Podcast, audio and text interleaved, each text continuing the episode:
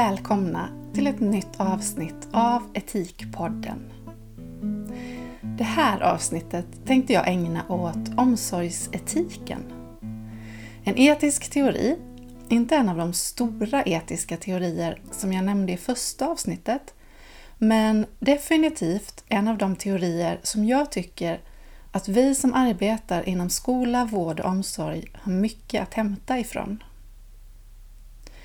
Omsorgsetiken utvecklades under 1980-talet, så det är med andra ord en rätt ny teori.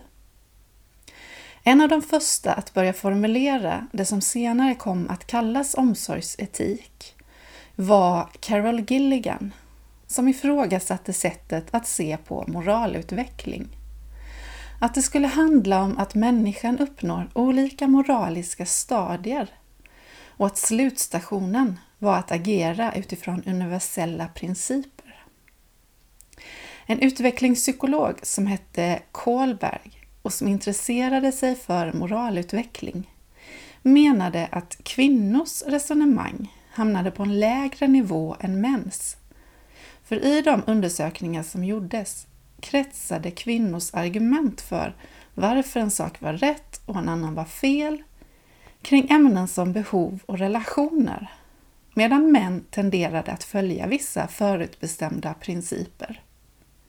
Oavsett hur det då drabbade de inblandade emotionellt. Gilligan menade att hur vi tänker om vad som är rätt och vad som är fel beror på vad vi tar avstamp i och att en feministisk moral tar avstamp i människans behov av omsorg. Det finns alltså ett likhetstecken mellan omsorgsetik och feministisk etik. Nell Noddings är sedan ett av de mest kända namnen när det gäller omsorgsetiken. Noddings utvecklade teorin vidare och utgick från omsorgsrelationen som den bas som förenar oss alla. Vi föds in i en relation, i ett behov av omsorg. Och vi har alla kapacitet att visa omsorg om varandra. Och i och med detta är det vår moraliska skyldighet att se och möta varandras behov. Noddings poängterar också att detta är en ömsesidig relation. Det vill säga, man kan inte kalla det att jag ger omsorg förrän den andra uppfattar och bekräftar det jag ger som omsorg. För att kunna möta den andres behov krävs alltså förmågan att upptäcka och tolka den andra rätt. Om man tar fel på vilka behov den andra har misslyckas man i sin omsorg. Någon annan princip än principen att ge omsorg när omsorg behövs finns ursprungligen inte inom omsorgsetiken. Istället är det sedan den unika relationen och den särskilda kontexten som relationen befinner sig i som avgör vad som blir rätt eller fel att göra.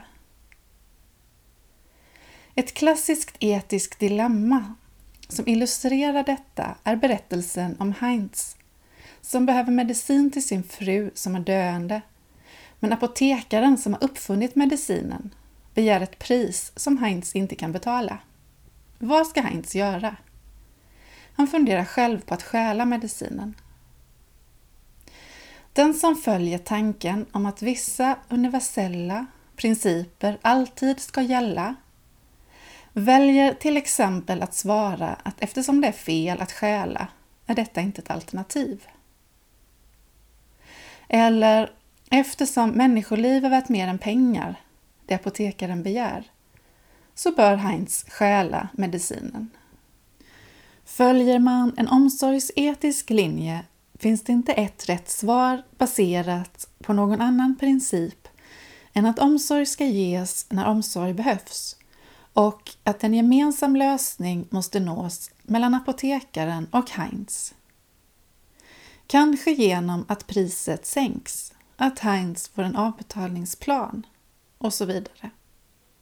Båda har nämligen ett moraliskt ansvar för att lösa den här situationen så att den som behöver omsorg ska få det.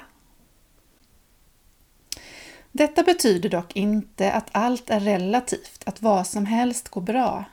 Och flera omsorgsetiker idag menar att till exempel rättviseprincipen kompletterar omsorgsprincipen bra. Till exempel rätten till skola, vård och omsorg. Här kan relationen bli avgörande för huruvida man ute i verksamheterna lyckas ge utbildning, stöd och hjälp eller inte. För ur ett omsorgsetiskt perspektiv sett ligger i relationen ett krav på att kunna se och möta den andres behov. Så som jag ser det är det alltså både en empatisk förmåga som krävs och så är det en kompetensfråga. Om jag arbetar med barn eller vuxna med autism eller ADHD måste jag ha kunskaper om olika sätt att fungera. Om neuropsykiatriska funktionsnedsättningar. Annars finns risken att jag inte ser och inte heller då möter upp behovet på rätt sätt helt enkelt. Och kanske går det så långt att en rättighet går förlorad. Ingen skolgång, till exempel. Vi kan titta på några exempel där omsorgsetiken blir till hjälp för oss. Vi börjar i skolan där man kommer fram till att det är läraren som är elevens största källa till trygghet, som det ser ut just nu i livet och där man undrar om det verkligen ska vara så. Är det skolans ansvar? Att ge en smörgås och sitta och prata om det som händer på fritiden? Borde det inte vara en fråga för SOS? Om vi utgår från att omsorg ska ges när omsorg behövs och att det finns en vuxen som kan ge omsorg och ett barn som behöver omsorg, så kan vi se det som lärarens ansvar. Det utesluter såklart inte att skolan tar kontakt med hem och kanske också socialtjänst. Men just här och nu är det den vuxnes moraliska skyldighet att ge omsorg. Eller ett annat exempel inom LSS där man säger att nej, men sen vill han ju ändå inte när det väl är dags och lägger ner försöken att få med personen på de meningsfulla aktiviteterna. Frågan är ju om personen inte vill eller inte kan följa med på grund av bakomliggande behovsmässiga faktorer. Som att man till exempel inte fått tillräckliga förberedelser, en plan B att ha i bakfickan för den som blir lugn av det, eller olika valmöjligheter utifrån behovet av att få vara med och bestämma. För att kunna ge omsorg krävs som sagt förmågan att tolka den andra rätt. Eller slutligen, som ett tredje exempel, inom äldreomsorgen där en person med demens upprepande gånger frågar när maken kommer komma hem och som blir förkrossad varje gång personalen svarar att maken är borta sedan många år. Att ge omsorg vore i det här fallet att validera personens omedelbara upplevelse. Alltså att bekräfta personens känsla till exempel. Åh, oh, vad det är jobbigt att vänta. Eller, ja, oh, jag förstår att du saknar honom.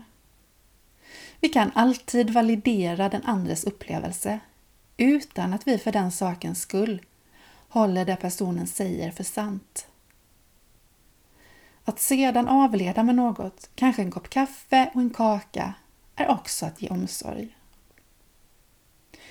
Att vi har en moralisk skyldighet att se och mäta upp den andres behov och att i varje situation se till det som finns framför en, till kontexten och till den relation man befinner sig i tillsammans med den andra kräver rätt mycket arbete som vi kanske inte alltid tänker på.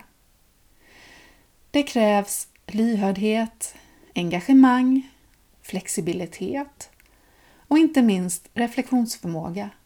Och som sagt, utgångspunkten är att omsorg det är något som är beroende av den relationen som finns här och nu mellan mig och dig. Min fråga till dig nu, och den här gången är den fråga som du ställer dig själv är Tänk på ett tillfälle när du upplevde att du fick precis den omsorg som du behövde. Och med omsorg menar jag rätt bemötande, stöd, hjälp, medkänsla, ett agerande som du upplevde handlade om omsorg för dig. Kanske visste du inte om att detta var vad du behövde. Eller så visste du det. Hur yttrade det sig? Vad fick det för konsekvenser för dig? Och tänk sedan på ett tillfälle när det inte kändes riktigt bra. När du fick omsorg, fast inte på det sättet som du behövde. Alltså var det inte omsorg. Det var ett stöd, ett bemötande som nog var väl menat, men som inte var till hjälp för dig. Som inte mötte upp det behov du hade.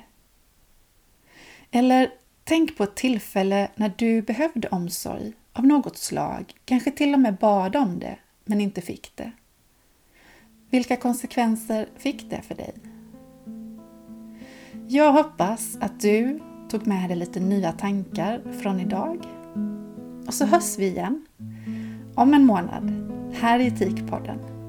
Ha det så gott!